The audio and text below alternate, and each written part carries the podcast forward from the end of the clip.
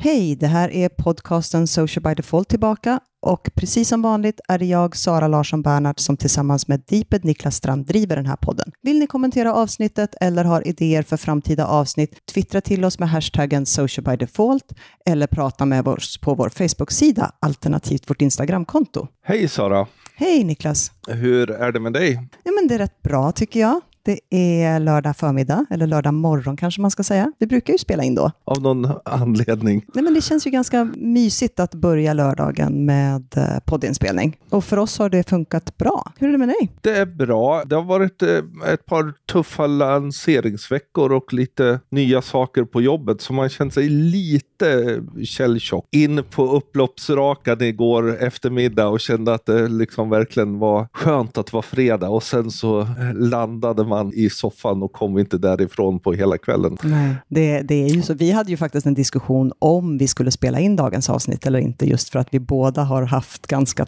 tuffa veckor sen senast. Här är vi nu och eh, våren är på gång även om den har sina bakslag, även den. Ja. Och pandemin har vi haft i ett år. Jag vet inte om man kan säga att man firar ett år av pandemi, om det är något att fira riktigt. Men det är ju ett år sedan. Ganska precis här i veckan så var det ju ett år sedan den blev utsett som pandemi. Mm. Och sedan dess har vi suttit väldigt mycket hemma. Saker har förändrats. Eh, tittade vad vi spelade in förra året eh, runt den här tiden. Det var just det här liksom att vi spelade in ett avsnitt om att köpa och sen la vi ut avsnitt från eh, internetdagarna som vi spelat in. Det för vi fick ju förfärligt mycket att göra, både du och jag, under mm. de här veckorna förra året också. I och med att allt skulle ställas om. Jag kommer ihåg att du sa just att oj, eh, nu har alla kommit på att man behöver använda sociala medier mm. eftersom allt annat stoppades. Ja, men det var ju verkligen så att eh, först var det ju, och vi har ju gått igenom det, för vi gjorde ju ett antal avsnitt med de här faserna som alla företag gick igenom under våren. Men just det här att först vart det tyst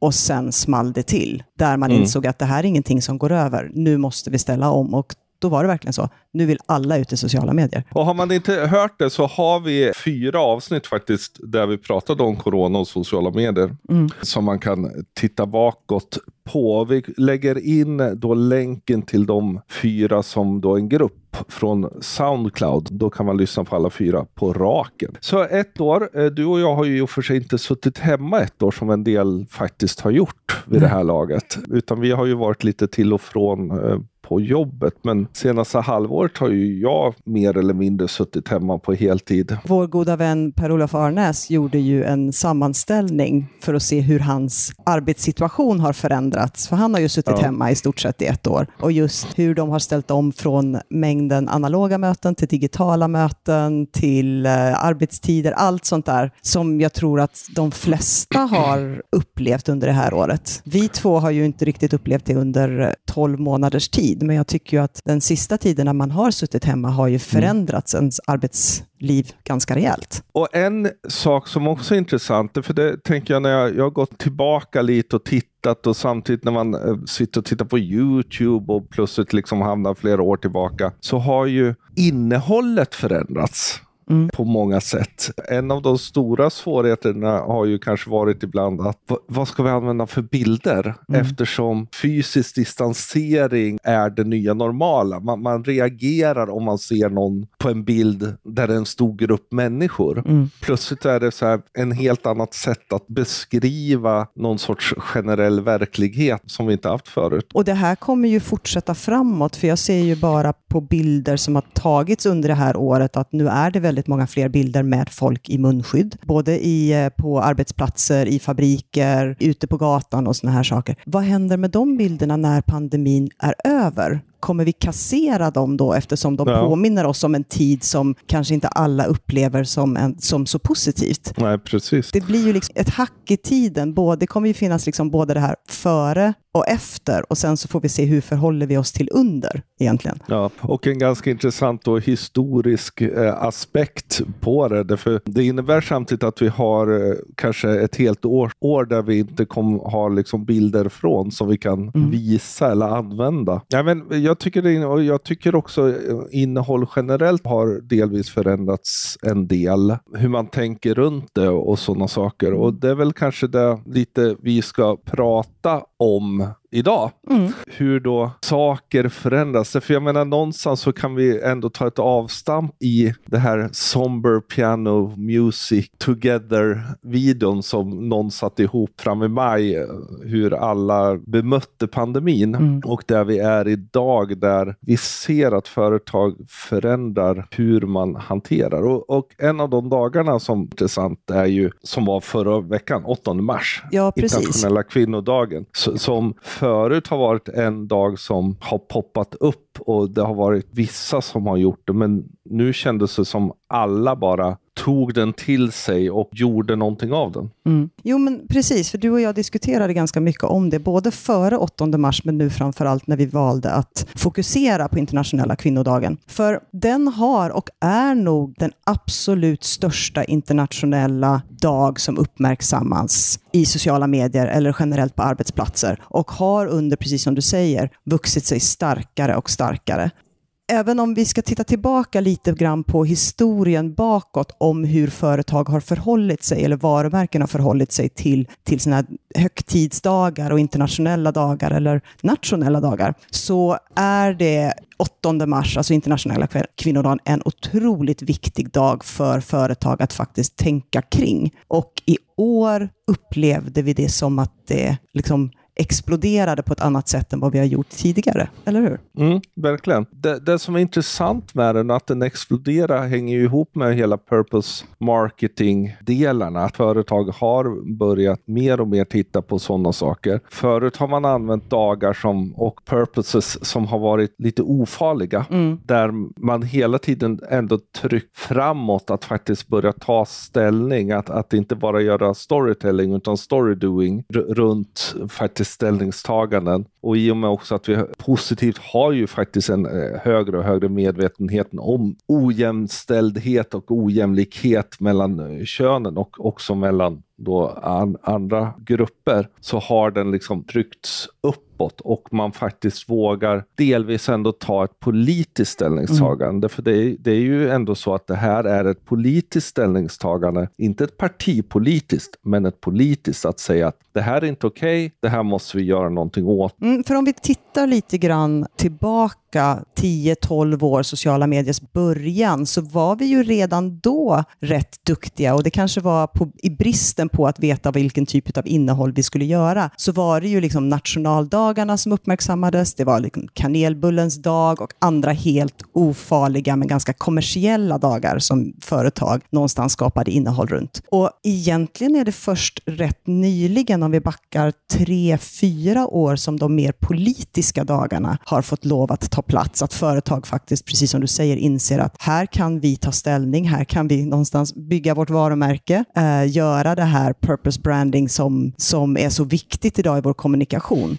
också bygga employer branding. Mm. Alltså det, det, det hänger ju lite ihop med den här eh, också. Att, äh, även om man kanske inte tror att ens kunder är jätteintresserade så är det skitviktigt kanske för att visa att man är en bra arbetsgivare, att man tar den här ställningen. Om vi då går ifrån de här totalt ofarliga dagarna, kanelbulledagar och så liknande, så var det ju egentligen oktober och bröstcancermånaden som sedan följde med november som var en dagar, eller nu i det här fallet faktiskt månader, där företag la ner otroligt mycket tankeverksamhet, otroligt mycket kommunikation för att bygga liksom purpose branding. Och de här dagarna är ju, eller de här månaderna är ju fortfarande ganska ofarliga. Det är Mm. väldigt svårt att göra fel. Du kan i stort sett bara göra rätt genom att göra det här. Så för företagen så var ju det lite safe mark att gå ut på, för du kunde inte förvänta dig att få en backlash. Nej, och man, man såg ju också att, att man vågade just runt cancerfrågan så var ju det, för jag menar ungcancer och fackcancer, vågade företag också faktiskt vara lite modiga och säga fuck cancer liksom, Mm. och, och följa den trenden eftersom jag menar, rosa månaden så har ju funnits jättelänge men just i sociala medier blev det någonting som företag och individer kunde dela. Mm. Nästa steg i det var ju faktiskt Pride. Här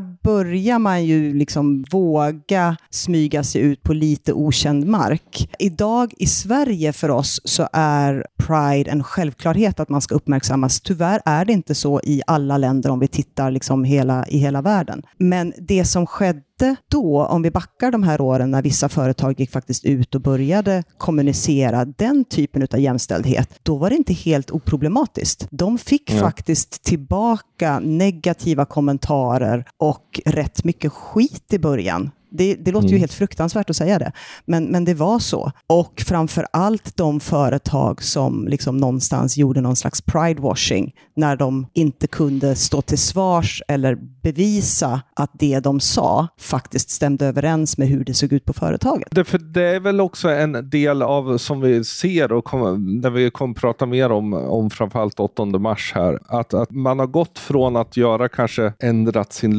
logga eller göra någonting enkelt och tyckt åh nu tar vi ställning mm. och fått kritik för det, både självklart mot de som inte tycker kanske precis så, men också kritik från de som tycker så för att man bara, alltså helt enkelt, ja, greenwashar eller pinkwashar eller vilken färg man uh, washar saker i. Vi har ju diskuterat Black Lives Matter och de svarta fyrkanterna tidigare, där, där liksom, ja men det räcker ju inte. Och här är ju samma sak och där ser man idag att vissa företag faktiskt går mot att vi kan inte bli anklagade för det utan faktiskt behöver ta ställning medan en del kanske fortfarande lallar omkring och hyll, hyllar kvinnor lite sådär. Ge en ros till en kvinna liksom. Den, den kritiken och den medvetenheten sipprar ju in bland företag och där är den stora skillnaden tror jag. Mm, och där tycker jag ändå att sociala medier har varit en otroligt positiv bidragande faktor. Att man faktiskt inte som företag bara kan säga någonting, för vi är så otroligt snabba på att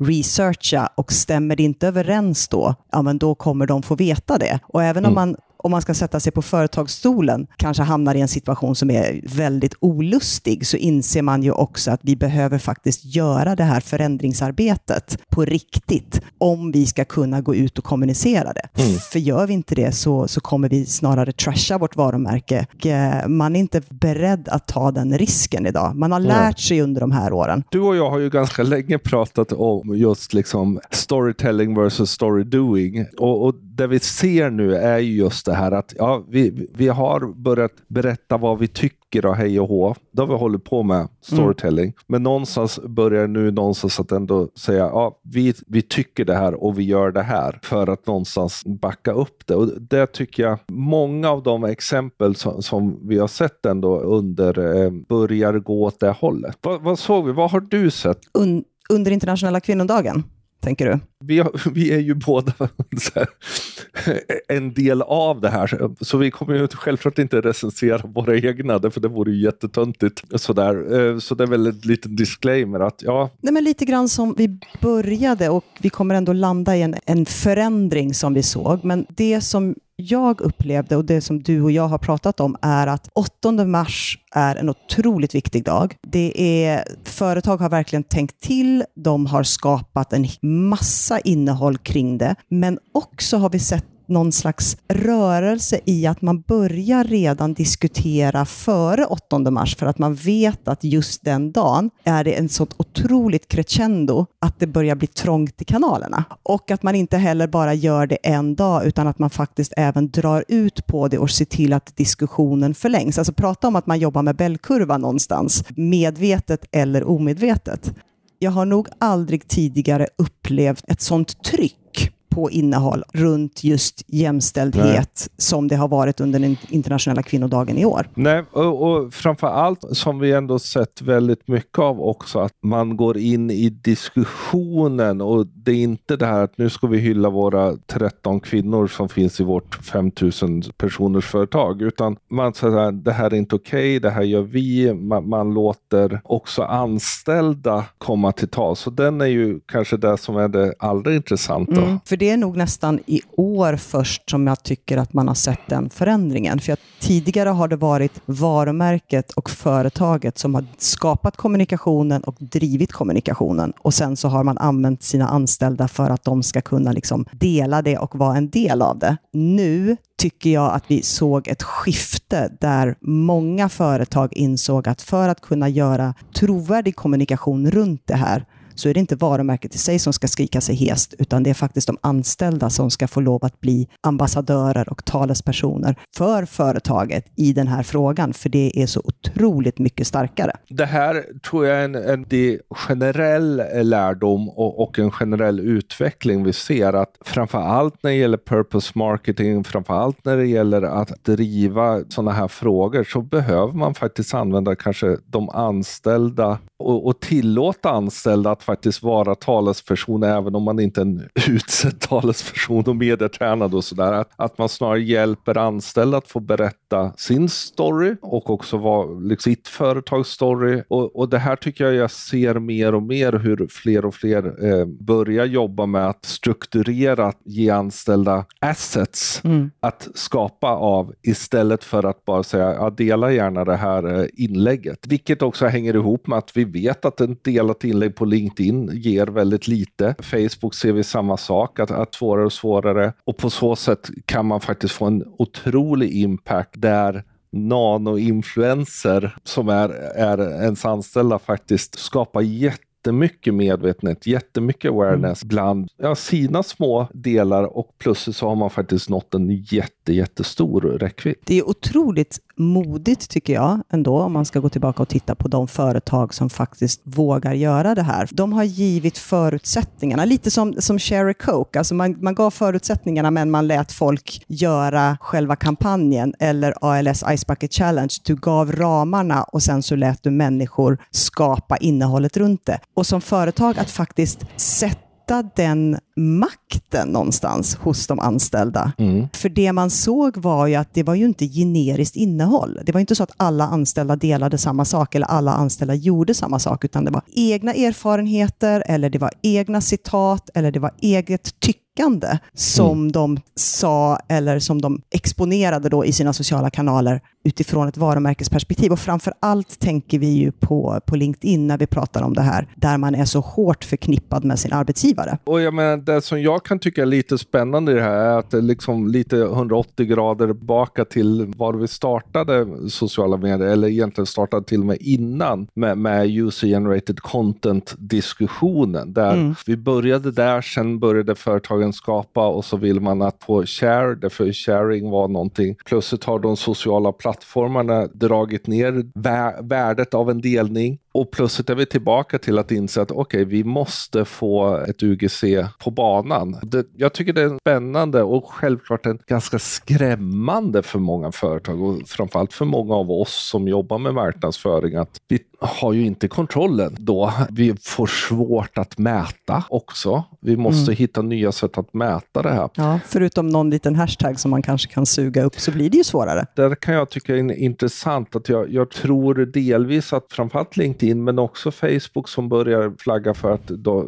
hashtaggarna blir viktigare. Att de ser där, okej, okay, det här är på gång. Hur mäter vi? Ja, men använd hashtaggarna. Så mm. förhoppningsvis får vi också möjlighet att mäta hashtaggar på ett annat sätt. Framförallt på LinkedIn. Och det, det här ger ju också ytterligare ett perspektiv eller en aspekt på de här dagarna. För jag menar, ta nu internationella kvinnodagen som hade IVD 2021 som en av huvudhashtaggarna och även Choose to Challenge som var årets tema. Uh, ju fler som taggar med detta, ju fler som använder de här orden som algoritmerna faktiskt triggar igång, desto mer innehåll av den här typen ser vi. Mm. Men det här gör ju också att man som företag måste tänka till att har vi annat som vi har planerat och publicerat, om vi någonstans har missat missat att det är en stor internationell dag, så kommer ju det innehållet drunkna och ja. fullkomligt egentligen wastas med tanke på att vi vet att algoritmerna lyfter innehåll där all, som alla pratar om. Både wastas utifrån att det försvinner rent ut, algoritmmässigt, men mm. också utifrån människors perceptionsdel, att man är liksom inställd på kvinnodagen och så kommer något helt annat, vilket innebär ju att det blir i bästa fall något fragmenterat, i värsta fall att man bara känner att ja, de där bryr sig ju inte ett skit om, om den här dagen. Mm. Det blir en höjd negativ upplevelse av annat innehåll. Så där tror jag det blir viktigare och viktigare just planering, att inse att de här dagarna behöver man hantera. Både de mer politiska, mm. men också de andra som fortfarande är ju stora. Jag menar kanelbullens dag är stor. Men vad kommer vi göra mer av det. Ja. Vad, vad, kan faktiskt kanelbullens dag bli syftesdrivet istället för att bara vara en trevlig liten underhållande dag? Det här är ju jätteviktigt att tänka på. Jag menar, samma sak blir ju också att många företag tänker att ja, men då köper vi på det här. Men vi konkurrerar. Priserna en sån dag är ju också mycket, mycket högre eftersom mängden innehåll som köps på en sån här dag är ju också högre än normalt. Och det gör ju att man behöver fundera på liksom budgetar, man behöver fundera på tiden, antingen före eller efter. Och jag tror ju att vi kommer se internationella kvinnodagen, att den kommer liksom bli två veckor veckor framöver. Eller för att företag och varumärken mm. inser att ska vi göra oss hörda i den här frågan så kan vi inte bara göra det den åttonde utan vi måste börja innan och som vi sa fortsätta dialogen efter. En ytterligare sak som, som lite också man kommer behöva lära sig, framförallt om, om då 8 mars 2020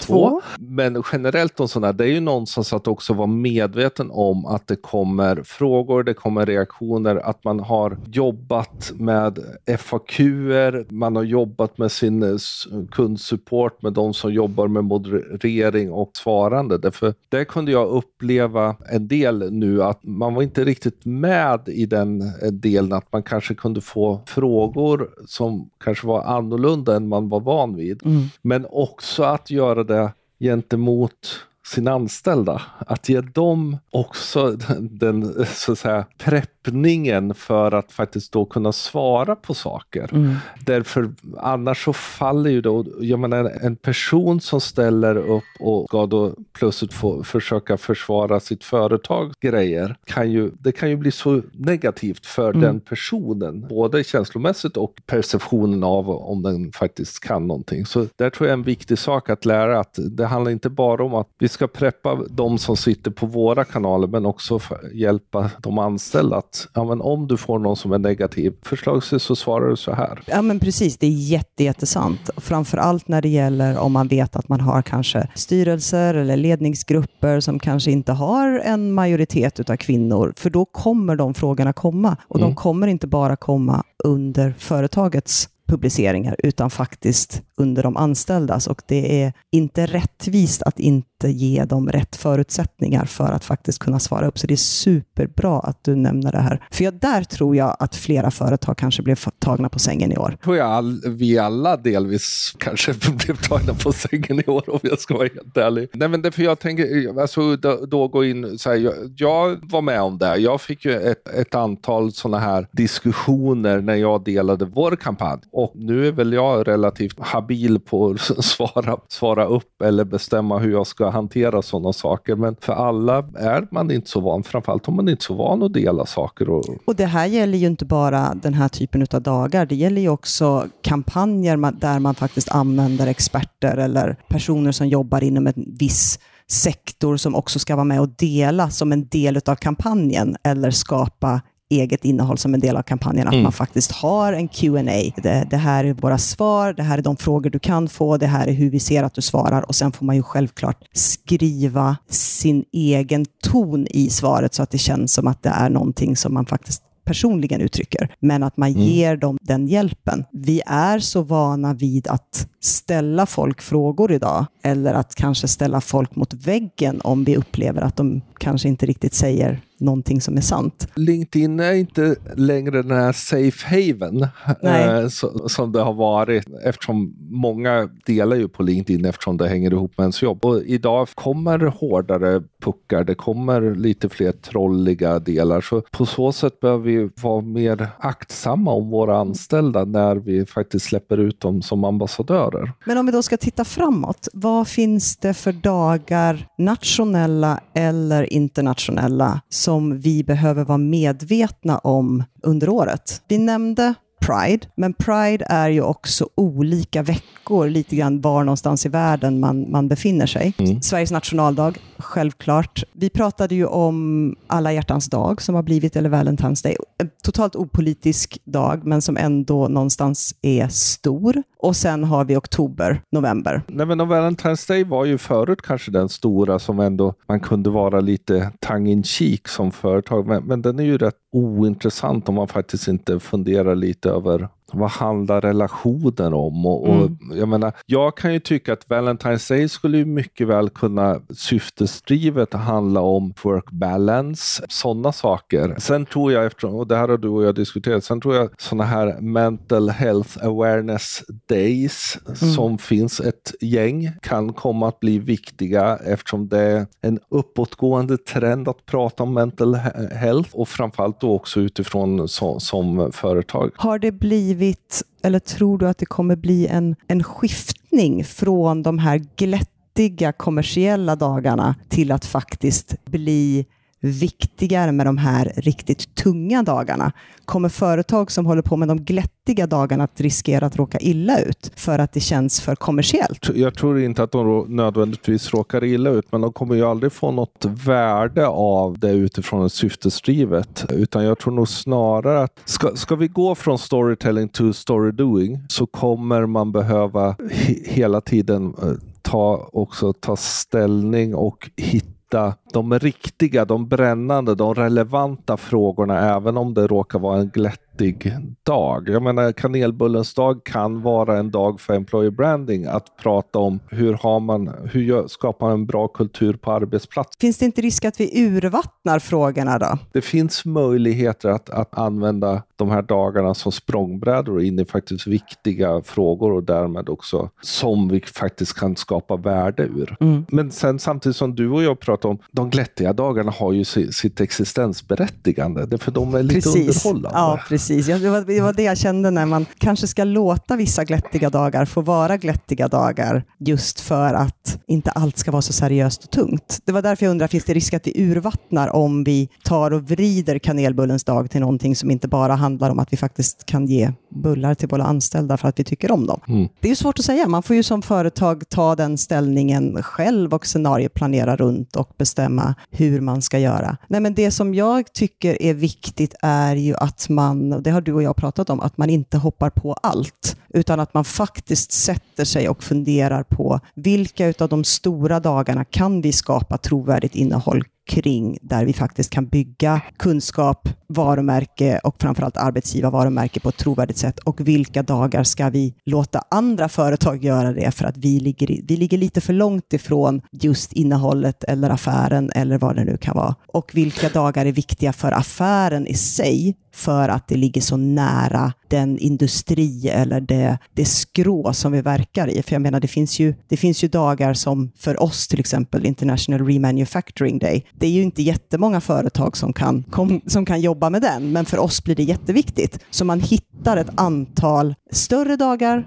och ett antal affärskritiska dagar, så kanske man ska säga. Mm. Och sen tillbaka till, till vad vi har varit inne på, men också att det bottnar i hela organisationen. Att, att det finns en medvetenhet om vad vi ska göra och att man är med. För, jag menar, försöker marknad göra för mycket som inte, så att säga, det, det, fin, det finns någonstans inköpt hela vägen in i företaget, ja, men då kommer det ju bli en sån där, ett bloss i natten. Liksom. Mm. Och samtidigt så blir det ju viktigt att alla kanske är delaktiga i och med att ambassadörer är så viktiga. Så att det bottnar blir ju väldigt viktigt också. Det ska bli spännande att se nästa stora dag och se hur, hur utvecklingen har gått och hur medvetenheten är, både hos företag och anställda framåt. Men det var det vi hade idag. Hoppas att ni har blivit något klokare eller åtminstone att vi har väckt lite tankar hos er som ni kan ta med er in i er vardag eller in i era företag. Vi lägger ett par länkar i våra show notes och de hittar ni som alltid på podcast.socialbydefault.se och glöm inte att prenumerera på oss. Vi finns på Spotify, Apple Podcaster, Soundcloud, Acast och Stitcher och det är bara att söka på Social by Default. Om ni gillar podden så ge den jättegärna betyg i Apple Podcaster. Om ni känner för det så recensera oss gärna. Det är jätteroligt. Och som vi tidigare sagt faktiskt, tyck till med hashtaggen social by default på Twitter. Följ oss på Instagram. Följ oss på Facebook. Vi finns typ nästan överallt utom på TikTok. Håll också utkik på Clubhouse. Därför den här gången hann vi inte, men vi tänker försöka köra lite rum innan varje podd. Vill man prata med oss personligen så heter jag Deeped överallt. Och jag heter Sanna C. LB överallt. Tills vi hörs nästa gång. Hej då! Hej då!